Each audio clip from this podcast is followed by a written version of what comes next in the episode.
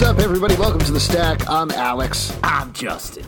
I'm Pete. And on The Stack, we talk about a bunch of books that come out this week, and we're going to kick it off with a big one, Infinite Frontier, number 0 from DC Comics. Nice, simple lineup of names here, so let's go through it. Written by Joshua Williamson, James Tynion IV, Scott Snyder, Brian Michael Bendis, Becky Cloonan, Michael W. Conrad, Joelle Jones, Tim Sheridan, Phillip Kennedy Johnson, Geoff Johns, and Geoffrey Thorne.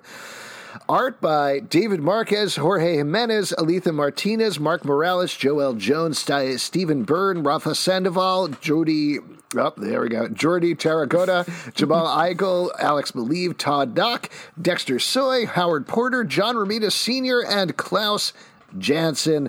Now, this is your requisite post-event check-in with the entire DC universe. What's going on? What's happening with everybody? What's everybody's new status quo now that the continuity has changed? So we kind of know how this one goes, but the framing here is that Wonder Woman has maybe ascended to be a higher being. She's trying to decide about that. And so she's taking a look in on the new state of the multiverse post Dark Knight's Death Metal. How'd you feel about this book? How'd you feel about the status quo? What jumped out at you? For me, I thought the Bat Cycle was sick. Cool Green Lanterns thing, and I love the last page, but what is happening now with DC? Wait, what do you mean, Pete? Well, like, we were really enjoying these DC kind of what-if books, or like, you know, and now it's just all over and... Well, so Phillip Kennedy Johnson, when he was on the show, talked about this a little bit. He said that the future state things are... and they talk about this in this book as a bit as well, but not as explicitly, that they're a possible future or a possible futures. These are places the continuity may be going or may not, but they're not ignoring them. And you can see that a little bit in the Batman story that teases the Magistrate storyline that plays later in the Stack podcast. We're going to be talking about Batman 106, where that plays in a big way. But that's what we're getting here is these new status quos, these new setups. They might head towards these disasters that we've seen in Future State, but also maybe not. We'll have to see what happens. And I really like that. I like the confidence with which DC moved forward through Future State and into this, where it's like, okay, all that stuff happened. You read it, and then we're not going to dance around it. We're just going to jump into the books, and we're going to start to pepper those things in, those things that we like, those things. Maybe though, I appreciate that though. It really. Why do you appreciate that? Because they're saying we may do something that you've really enjoyed. We may not. Go fuck yourself. I love that. I enjoyed what we saw. And then if I very much enjoyed it, but I would like to know if I'm going to get some of it or not. Well, then you continue being a fan, I think, is the real, like, if you keep talking about the things that you loved, I think they will do those things. And the things that people didn't like, they won't do those things. And we heard it here first, true believer. You're going to have to check in every week to find out what the adventures of your favorite superheroes are going to turn out good, bad, or something in between. Excelsior! I can't... Mr. Magoo? Just imagine me, Mr. Magoo, imagines the DC Universe. Future State. All I see is the lost DVD thing, and I don't hear anything you're saying, because I'm just focused on the lost DVD. Here's the big twist, Pete. That lost DVD thing behind me has been here the whole time. Wow. I don't know if that's a direct quote from Lost, but even if it's not, I don't want to hear it. I like the Batman stuff, I think, is really fun here. It's interesting that Grifter is now just like fully part of the Bat universe. The Bat universe feels very large right now. Yes. And you get to see more of that in Batman 106 as well. It's a big cast, but I agree with you. I like how James Tynion is playing with it. I like the potential threat of the Magistrate. I love the reveal at the end here of what Scarecrow looks like right now. Yeah. That's pretty terrifying. What's up, Pete? So you guys are just okay with the fact that, like, we just got 2 months of amazing stories, and now, like, done. Maybe we're going to do something. They told us that's exactly what was happening going in. You can tell us that, but then when you fall in love with it as you're reading it and buying these, and then have it maybe show up or maybe be taken away. This is the same thing that happened to you with Titania when you went to Europe, Pete. It was supposed to be 2 months, and then you were like, okay, let's head home, baby. And she's like, no, I live here. I cannot come with you, Pete. Did you say Titania? Titania. Come on, you know the name of your ex-girlfriend, Titania, who you met in Belgium. Yeah, sure. Titania. Famously famously real person's name. Read a little Midsummer Night's Dream over there. I don't know. Oh, man. I liked the... I'm curious what Green Lantern's going to do. They introduced the Teen Lantern here, which... a little up in the air there. Flash really puts a flag in, like, we're fully back to Wally West as the main Flash, which, Alex, you must love. Great. Feeling a little conflicted after the past couple of years of storyline there, but I will say one thing that I was very happy about was Geoff Johns and Ted Dock back on Stargirl. They've been going all in on that since the series came back. They're going to do another story, I think, coming up, another comic. That's great. It's just fun. They capture the tone perfectly. I'm really enjoying it, and I really like what they do here, setting up Pat as connected to the Seven Soldiers of Victory, which is something from the TV show, where they're doing the very smart thing of creating stories that work in the DC continuity, also work for fans of the TV show. I think that's a nice thing to do. How hyped were you when Darkseid's knee-high boot slammed on the Spectre's head? Spoiler, dude. Jesus. Okay, so let's talk about the end of the book. Always great to see John Romita Sr. and Klaus Jensen's art on stuff. That's awesome. Agreed. Who cares about Darkseid? What are you talking about? It. There's been so many Darkseid stories. Like, I appreciate the idea that, like, there's a ton of Joker stories. It's Darkseid versus the whole DC universe. None of this crazy Perpetua stuff. We're just going to clean it up. It's just going to be a slam bang slam fest. Let's have a little bit of a fun time here, guys. That's great. But at the same time, I've read so many stories of Darkseid versus the DC universe. If he had been away for a while, that would be a different thing. But we've had so much Darkseid in different iterations. He's been on a Justice League team. His daughter has been hanging around. If it was a character that was gone for a while, I feel like the impact would have been much greater. But as is, I was like, all right, this is very nice art. Happy to read this. I'm sure this will be fun. But this is not the cliffhanger I think it was meant to be. Oh, I completely disagree. I was so happy to see Darkseid at the end of it because I was just... First off, it's a zero issue, so fuck you for putting all that shit in a zero issue. Fuck you. That is not a zero issue. There is so much important shit that happens in that issue. It's unbelievable. Oh, I thought you were going to drop a little rhyme there. It was a spam phone call. We put it in a zero issue. Don't blow it in a tissue. Please don't be the white guy beatboxing and trying to rhyme. That's just awful. I mean, I think that was really good. No. In all this madness to see Darkseid, I was like, yes, okay, now we can get to a storyline. I understand what's happening here. I don't know why there's all this other madness going on, but I can understand this. So I felt really good about that ending, and it got me excited to read the first issue. What the fuck? Does Darkseid always look like he's crumbling to you guys? I feel like he's like a gritty sidewalk. He's like concrete that's like... slowly just like crumbling out. Like he needs a good moisturizer. Mm-hmm. Do you think that's how to stop him? We all need a good moisturizer. Send him for a spa day?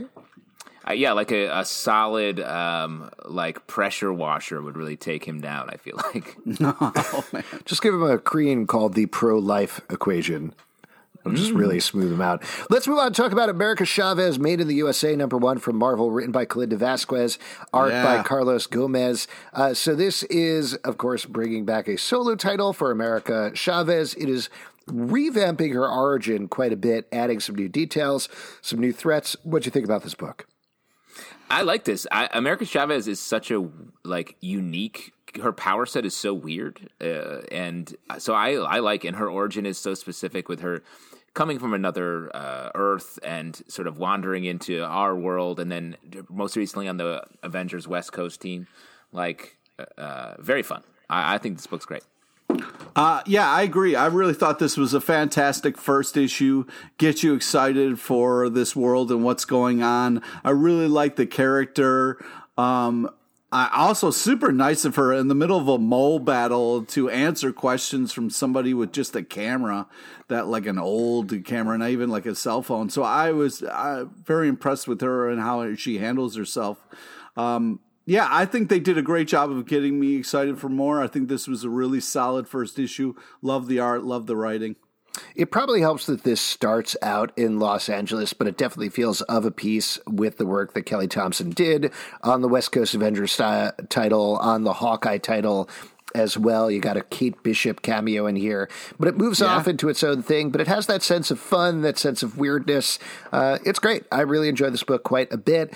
Let's move on to the book that we talked about a little bit earlier, or at least teased a little bit earlier, Batman number 106 from DC Comics, written by James Tynion IV and Joshua Williamson, art by Jorge Jimenez and Gleb Menikov. This is the new status quo for Gotham City. Batman chilling out in a basement with Ghostmaker, fighting crime, until some new and old villains are coming for him and things are tightening quite a bit. This is, I thought, great. Yeah, I agree. Pete, I really have a question, though. You raised your hand. You love, a good kind of like commercial in the middle of the comic. So I was just wondering what you thought of the Oracle eating Ruffalo's. I thought that was a nice nod to Mark Ruffalo, who sadly died and was made into potato chips. Is that what you're talking about? Yeah, exactly. Tragic. I'm just wondering because you love when they change the, instead of Ruffles, so they were cute with that. I'm just wondering. Usually you enjoy that, so I was just wondering. Yeah, I wish there was a little bit of a Hulk crunch on there. That would have really kind of nailed it. But I guess wrong universe. You can't hard really to do that. Yeah. But yeah, that was my big takeaway for the book as well. So thank you, Pete. Yeah. Yeah, it was cool to see Batman working with Oracle. She's super cash that she can like fight crime and eat chips. I mean, that's pretty awesome. But it was also interesting this Ghostmaker and Batman dynamic. To see how kind of like casual they are sometimes is a little jarring, but it's fun. It's a new kind of dynamic. And I like the kind of like new villain who didn't get the reveal out before they got punched in the face was cool. I think the Demon Detective is fun. So it should be interesting to see how this kind of all unfolds. So I'm in. Yeah. And the way that this spins directly out of the future state stuff to have this villain, this scientist setting up the magistrate program that they really used a ton in the future state but never really resolved. So I think that's cool, and we get to see that sort of build up. I do miss I think it's strange that Ghostmaker is replacing Robin, basically. In a weird way. We get a Robin backup here in this issue, which I also thought was cool. Oh, that was awesome, yeah. Now, after you've had a long day of fighting crime, do you go home and spar with your buddy? I'd be like, come on, man, let's take it. Sure, if you're a chef, you're cooking all day, and then you go home and you eat. Same thing. Cooking and eating is actually two very different processes. No, I don't think so. Yeah. I don't think so.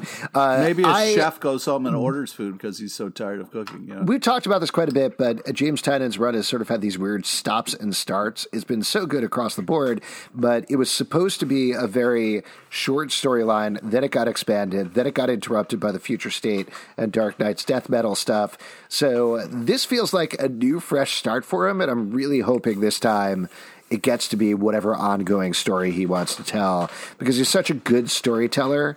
I don't want to see another event come in or another switch or something like that. I want to see what is the long-form story that James Tynion has to tell on Batman.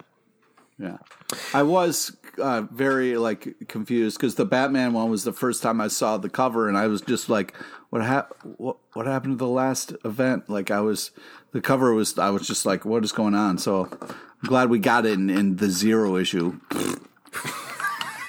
Well, let's move on to something you probably liked, Pete. Demon Days X-Men #1 from Marvel Comics. Story and art by Peach Momoko. This is a very different take on the X-Men. What do you think, Pete? You like this book?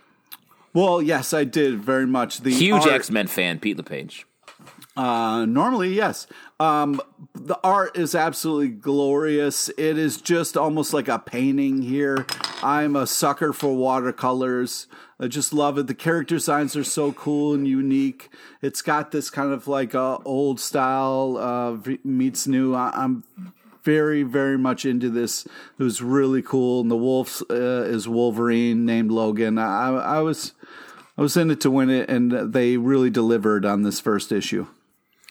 I agree. The art is it's really beautiful here. Yeah. I thought it was interesting for an X-Men book to have Venom be the sort of villain and Hulk sort of be here.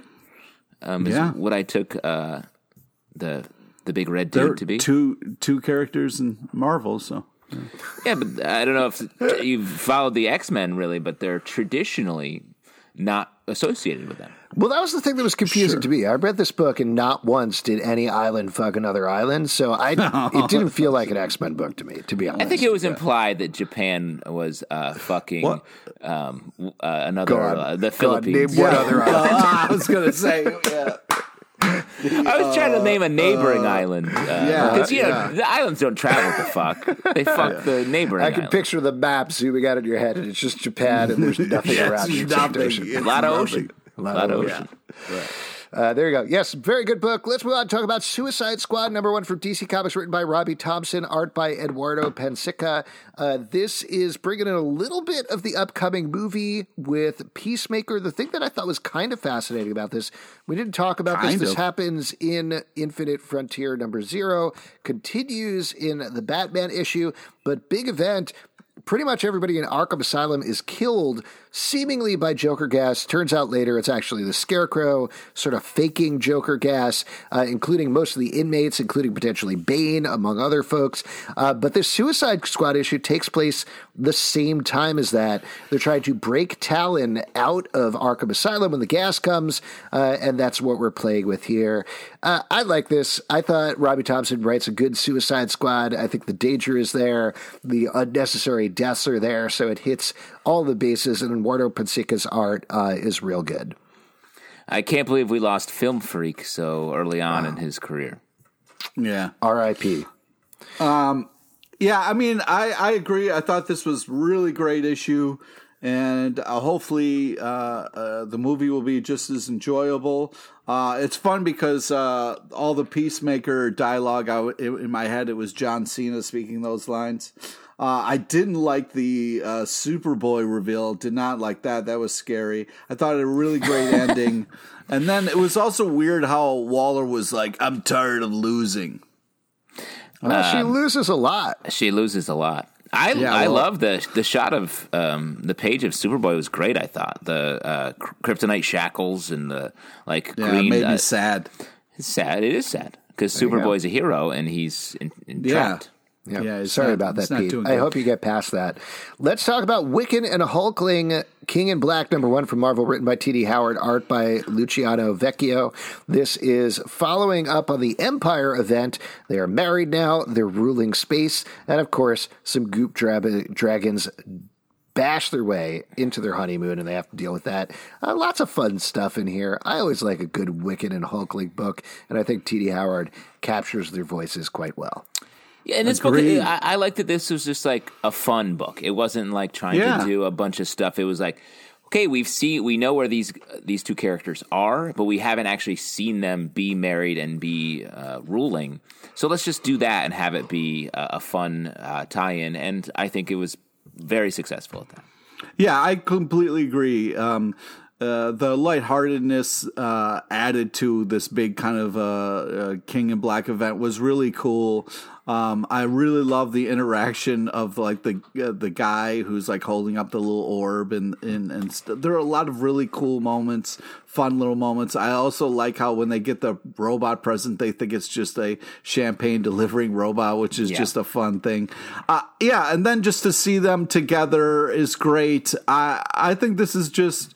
The art's fantastic. There's just enough action balanced with fun and give us some good relationship moments. This is just a great book from start to finish. You kind of know what you're going to get a little bit, and they really deliver on it and don't let you down. I was very happy with this book. Next up, The Swamp Thing, number 1 from DC Comics, written by Ram V, art by Mike Perkins. This is a new Swamp Thing with a new MO, new villains, new weirdness, same old horror. Justin, same old plant guy. And we should mention on the Future State beat, this is the team that wrote the Swamp Thing Future State book that was so excellent. Here they're dealing with an entirely different Swamp Thing, entirely different story. But I think if you like that, and that book was great, it was very exciting to see them taking on this one as well. Yeah, I agree. The Future State book was very like sort of clinical. Like it got into some. It was about Swamp Thing sort of building his children and how he did it in this future Earth. And this brings some of that clinical wraparound to this series. And then we just get into some brand new characters, some mythology building. I think it's the same sort of green versus the rot situation in a good way, but a brand new character who's Swamp Thing. He doesn't seem aware that he is Swamp Thing, and we're getting that sort of slowly told over the course of this first issue. Really nice art. This book reminded me of early Starman, both in sort of the writing and the art style. So I'm here for it. Couple things, Justin, if you don't mind, since I do mind. So let's just do one thing from you, Pete. Oh, okay. Possible. All right. Great. So like, if it's just one thing, I guess I'll just pick it starts off with like a plane being grabbed out of the sky by a giant, let's say, beanstalk. Like that's really high up. I mean that. No. Plane okay, so the guy. I mean, can I clarify this one? I'm talking to Justin. Oh, okay. I'm having a conversation with Justin. He's a Swamp Thing expert, trying to get some clarification here. Are you familiar with go ahead. One of the other major Beanstalk storylines, Jack versus Beanstalk? Right. I'm very familiar. That Beanstalk went very high up. It went so high up there were giants living there. Yeah, so, that's what I thought. That's why I said beanstalk, because that's the only thing that I know that could reach a plane in the sky. There are big, tall, terrible giants in the sky. That's true. That's the point Alex wanted to make. Yeah. Alex is not very religious, but he does believe that giants dominate, live in the sky, in the clouds. Listen, on top of clouds. The lyrics I know from Into the Woods, I say out loud whatever I can. No, that was not a beanstalk, Pete. The new Swamp Thing was riding on a plane. He was having nightmares, and in his nightmare, he pictured himself exploding into plants out of the plane. Not a beanstalk rising to the plane. I thought. No, but then, it was reaching out to grab basically, the Swamp Thing powers exploded outwards while we saw on the plane, caused it to break. Fantastically drawn panel. I love that. So terrifying. But it turns out he's just having a nightmare there. Oh, okay. He's made of plants, though. Yeah. All right. So question number 2 then will be for both of you guys, since you both seem to be experts. Okay. One of the reasons I had to move out of New York City is because anytime you're walking in Central Park, there's always people popping out of the trees. And at first I thought it was like Keebrel elves. Just when the elves got too big, they got kicked out of the trees. Yes. It turns out it's Swamp Thing. This all checks out so far. Yeah. I just... that part, the book to me was a lot creepier and scarier than I was ready for. I'm just wondering, have you guys in Central Park seen the people popping out? Or the people popping in the park.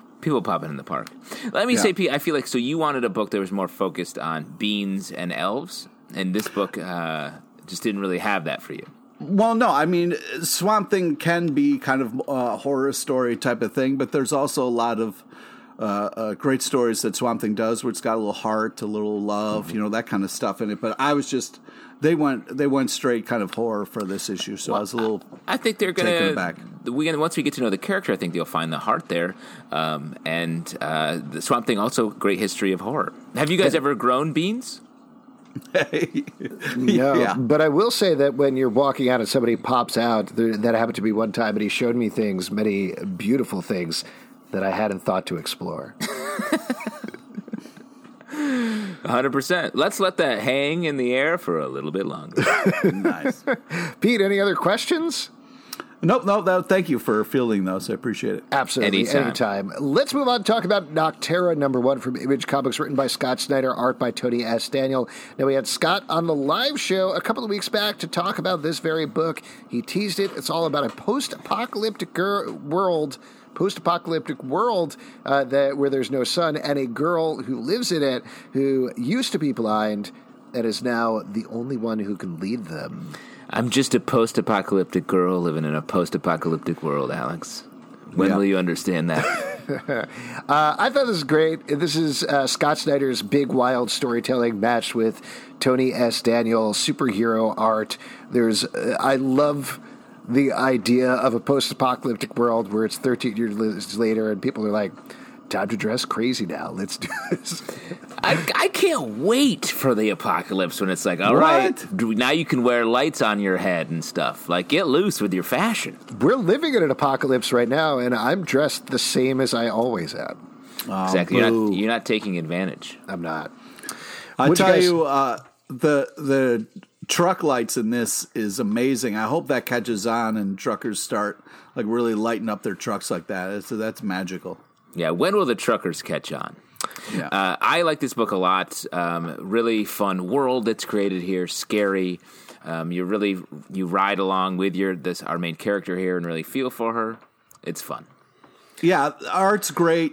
Really think it's like a very interesting, cool story, and they do such a great job of getting you kind of excited for this world and trying to figure out all the things that have gone wrong. A lot of really cool, interesting moments. I did want her to look a little bit more like a trucker and less like a superhero, but that, whatever, that's cool. No, but I think that's what you do with Tony S. Daniel. He's an amazing superhero artist, so you lead into that and you get wild designs and you give people superhero costumes and you make that work. Like, it's Scott playing to Tony S. Daniel's strengths the same way that he does to Jock, or the same way that they do in Undiscovered Country to Giuseppe Camuncoli. Just like leaning into those artists and what they can do and then following this pass down. I think that's what works here, and it's fun. I don't think I've ever heard anyone utter the phrase, I wish that person looked more like a trucker. And I appreciate it. Very rarely said thing. Next up, Crime Syndicate, #1 from DC Comics, written by Andy Schmidt, art by Kieran McCowan and Brian Hitch. Here we're getting a semi-satirical look at the Crime Syndicate and their world and how they come together on the newly revamped Earth 3. What'd you think about this one? These people love crimes.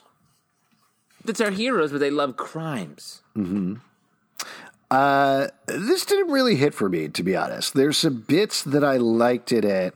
But maybe you didn't get it, Alex. But it's like the heroes that you know and love, but they love crimes. My favorite page is the backup story for which shows I don't remember, Ultraman. Is that what he's called? The Superman analog. Ultraman's origin, and it's a riff off of All Star Superman. And you get the first three panels are kind of the same, and then the last one is it shows the Kents. And it's like deranged psychopaths or something like that. That's funny. That made me laugh. But then I feel like it didn't quite follow up from there, the rest of the story. I wanted to go wilder and darker in this book, personally. Really? Yeah. That was too dark for me. Like, seeing a Superman figure, this Ultraman guy, be so douchey and so, like, abusing his power in such an awful way. It was just so scary and against everything that I want out of a superhero. Like, throwing a newspaper truck, in a high rise of a skyscraper, like through the office kind of like glass, just because someone wrote a story about you. Go fuck yourself, you fucking superhero. I have thicker skin, Jesus H. But I think that's the point of it, to kind of just show, how evil and douchey people can be, I guess. But, for me, it was a little too dark, and I wish they took it back a little bit. So I guess a little different from Zalb's. I agree with Alex. I wanted to go further. I felt like it was sort of heading for that tone of like a Mark Russell book, but it doesn't quite go that far with the satire.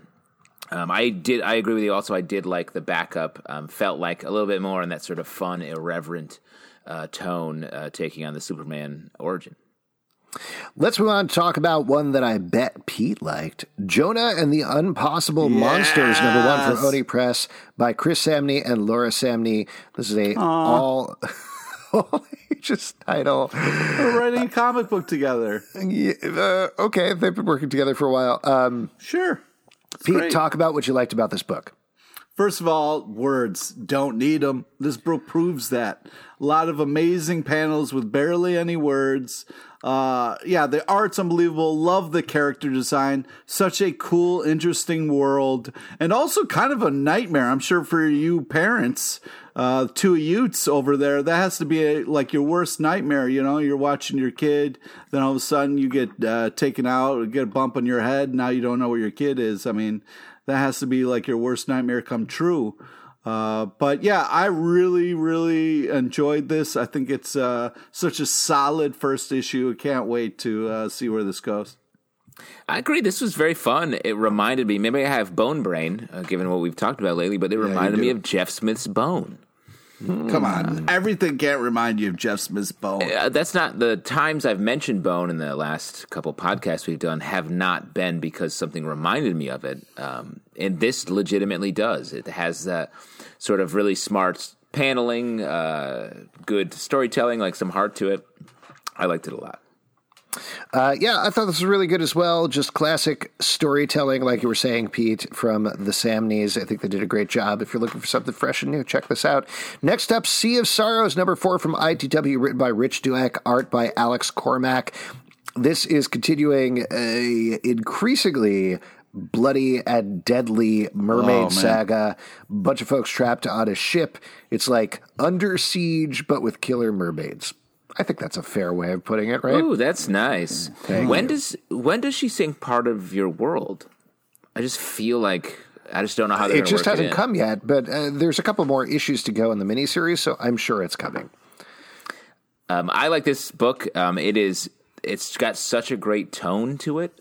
Obviously, Under Siege is a lot of huge fans out there of Under Siege, especially Under Siege 2. Dark territory? Yeah, of course. Oh, my God. 100%. Way to drop that. You're a huge train fan, so the fact that you guys talking about fucking Seagal movies over here? Yeah. Specifically Under Siege 2. Alex, when you got into Under Siege 2, did you come at it as an action movie fan or more from a train fan who just wanted I was more of a people popping out of a cake fan. That's kind of where I started with Under Siege, and then I sort of went from there. Nice. A lot of people come to it from that way. You should check out my Letterboxd list on that. Oh, my God. Yeah, cake movies with people popping out of cakes. Anyways, back to the comic. So this is very, very scary, very intense, and the paneling and just the action and the design of this really does such a great job of like really getting into this frenzied, like, holy shit, what's going to happen? All these things are kind of happening at once to this ship. And just when you think like, okay, I got a handle on this like evil mermaid, it keeps getting heightened levels and levels of how scary she actually is. This is really just a horrifying, amazing comic that really creeps me the fuck out and makes me never want to go on a boat again.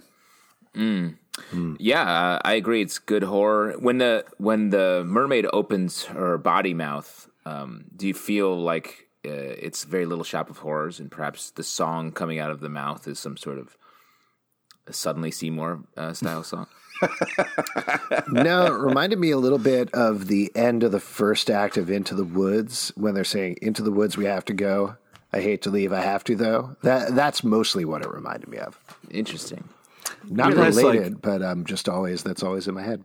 Last one to talk about, the comic book History of Animation number 4 from IDW, written by Fred Van Lente, art by Ryan Dunleavy. This is a gimme for Pete because not only is it about the rise of the Studio Ghibli films, it's also about the rise of animation on Saturday mornings with G.I. Joe, with He-Man, and the Masters of the Universe, She-Ra, all of that good stuff. As usual, super well written, super fun to read, super informative. This is just a great book. Yeah, Fred Van Lente is just knocking it out. It's so informative, and the art is so creative and cool. This really does such a great job of teaching you things about things that you already know and love in such a fun, creative way. I really want this to be like an animated podcast or something. Like, this is just so cool that I don't want this to stop. I want to learn all things in this format, and I want to learn it from these two. I was just so impressed by this. I grew up in this time, and just kind of like learning all this stuff is really kind of crazy. As a kid, I just, you know, love Saturday mornings, and yeah, this is just so hilarious.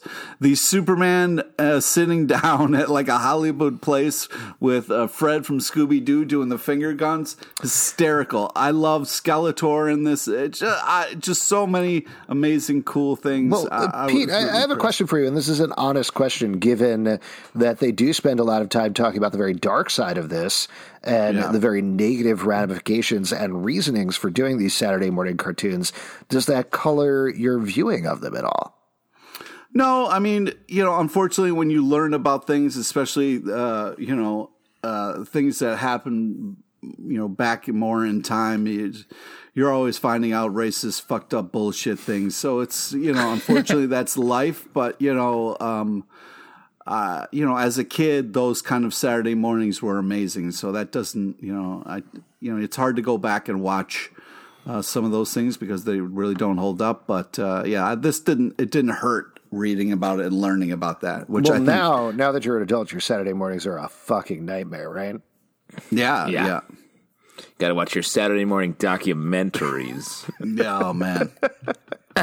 With a big bowl of cereal and a bunch of serious movies. Here we go. Another murder doc on Netflix. What I think Fred Van Lente and Ryan Dunleavy do so well is they add the little details that are so hard to find. It's so well researched and then well illustrated by Ryan.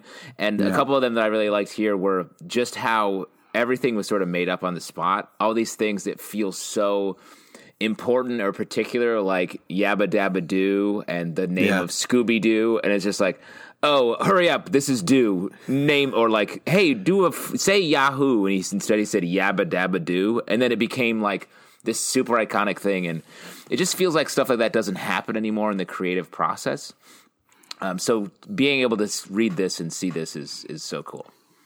I take offense to that because we usually make stuff up in the moment, and it becomes, you know, comedy gold. So we do, yes. I'm speaking more, I guess, on television.